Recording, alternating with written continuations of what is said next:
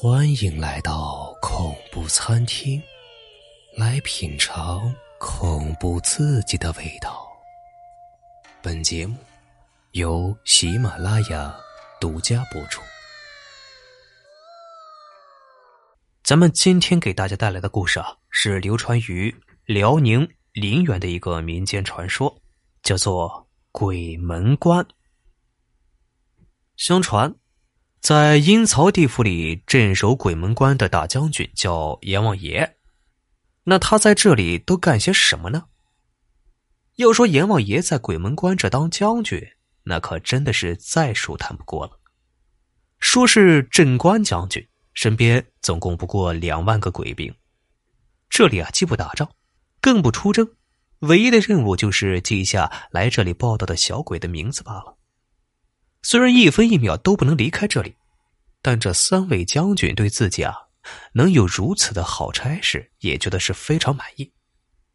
上任好长时间了，是工作啊一直很顺利。可最近啊，却有一件事儿使这三位将军，尤其是严将军犯了愁。咋回事呢？原来啊，不知怎地，最近这些日子啊。常常有不少人是求严将军办事儿，可自己啊又根本没那么大本事。虽然对那些三番五次前来找他办事儿的人啊一再解释，可还是有不少慕名而来的人，闹得严将军整天是无精打采，唉声叹气。这不，一大早啊，严将军刚刚撵走了一个前来找他办事儿的人，气得坐在军帐里啊，还没把气喘得匀呢。守门的一个小鬼又跑了进来，报告严将军啊，门外啊又有一位老者叩门，说是有事求你。哎呀，刚刚撵走一个，这又来一位，快快传我的话，叫他马上离开这里啊！我都跟他解释了，可他就是赖在这不走，还说要是不见上您一面，他就一头撞死在关门外。怎么的？不叫他进来就撞死在关门外？这还了得呀！严将军立刻吓出了一身冷汗，但他马上又镇定下来。只见他低下头思索了一会儿啊，便对面前的小鬼吩咐：“那就让他进来吧。”“是。”不一会儿啊，那个小鬼便拉了一位六十多岁的老者领进了军帐。只见那老者到了军帐里面，咕噜一声就跪在了严将军的面前。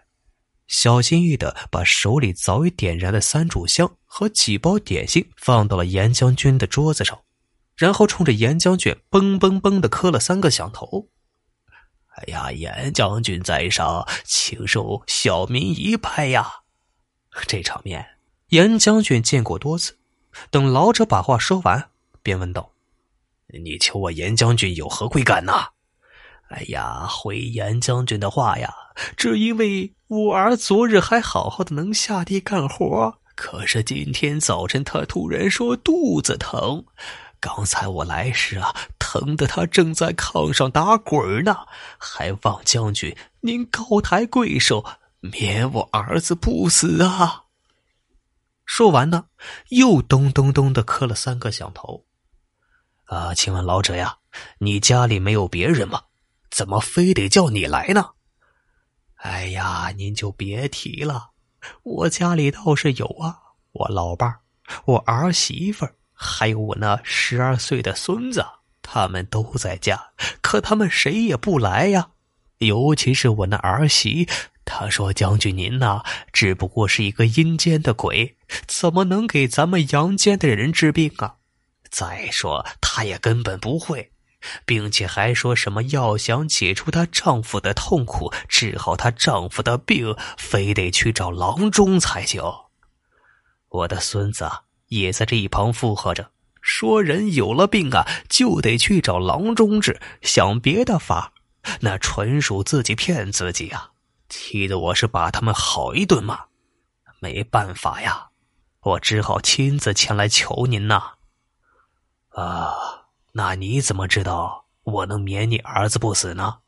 哎呀，不瞒将军啊，我也是听那些长辈说的，说您呐不但在鬼门关这当将军，而且这手里还有生死簿呢。我们阳间人的谁死谁活都是你说了算呢。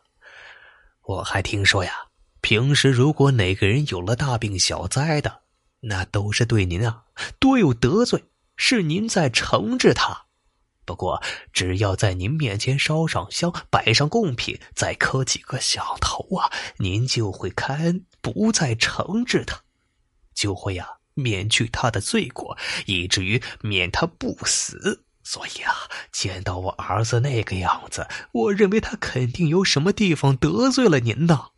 为了不再叫我儿子受罪呀，严将军，我给你啊磕头了，您就开恩吧。要不，他该被折腾死了。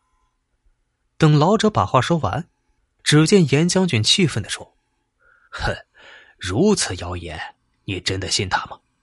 我阎王爷镇守鬼门关不假。”可我最大的本事不过是记下新报了的小鬼的名字罢了。对于你们阳间人的生死与否，不但我，就是在我们阴曹地府里也根本没那个权利。我奉劝您呐，还是赶紧的按你儿媳说的那样，找个郎中求救吧，不然的话会把你儿子的病耽误的。说完，便命令两个小鬼把他撵了出去。但第二天啊。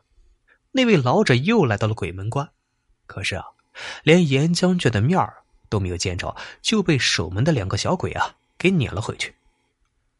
两次相求不成，老者仍是不死心。他一边往回走，一边自言自语：“哎呀，阎王爷呀，阎王爷，明天我还来求您呢。这回要是您再不赏脸的话，我就真的撞死在你的关门前。”那时候啊，看你咋办。果然啊，这位老者又第三次来到鬼门关，可他隔着关门向里喊了半天，里面就是不应声，急得他顺手抬起块石头就朝着门上砸去，乒乒乓乓。听到砸门声，只见这严将军走出军帐，来到了城墙上面，气愤的质问道：“你为何砸我的关门呢？”哎呀，严将军呐，这是把我急的呀！既然你出来了，不让我进去也好，你呀，快开恩吧！我这儿子眼看就要死了。说完，赶紧又是烧香又是摆供。哎呀，你可真是鬼迷心窍啊！你为什么这样死心塌地的相信我呢？我今天再郑重的向你说一遍。那些所谓的阎王爷能解决你们阳间的死活，实实在在的是一派胡言呐！我奉劝你，还是死了这份心吧。